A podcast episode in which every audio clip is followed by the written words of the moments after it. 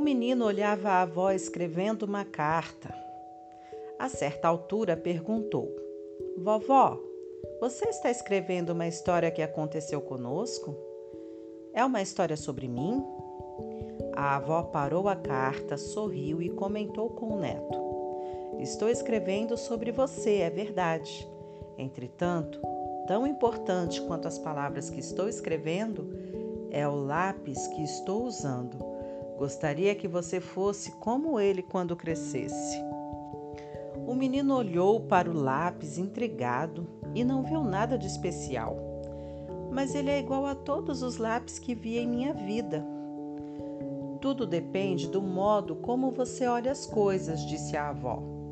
Há cinco qualidades nele que, se, que, se você conseguir mantê-las, será sempre uma pessoa em paz com o mundo. Primeira qualidade: o lápis precisa de alguém para conduzi-lo. Ele não consegue cumprir seu papel sozinho. Você pode fazer grandes coisas, mas não deve se esquecer nunca que existe uma mão que guia seus passos. Esta mão chamamos de Deus e ele sempre deve conduzi-lo na direção do bem. Segunda qualidade: de vez em quando é necessário interromper a escrita e usar o apontador.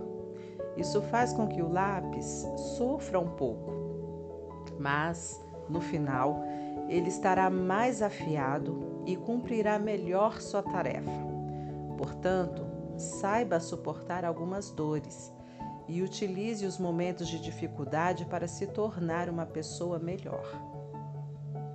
Terceira qualidade: o lápis sempre permite que usemos uma borracha para apagar aquilo que estava errado.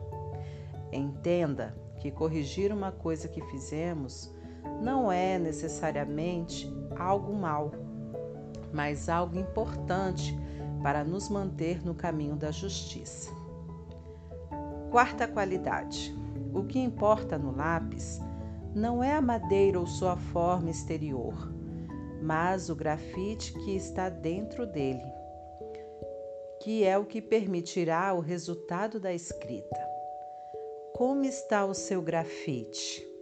Áspero, suave, macio, forte, fraco?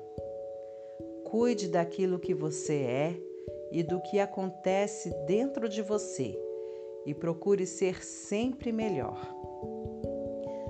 Quinta qualidade: ele sempre deixa uma marca.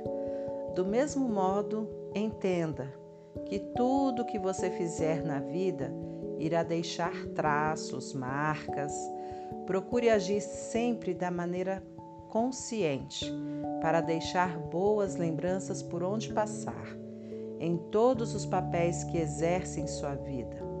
Você pode escolher o tipo de história que quiser para a sua vida: romance, uma tragédia, um filme de terror, uma aventura, uma comédia, enfim, você é o personagem principal do seu filme. Só depende de você. Pense nisto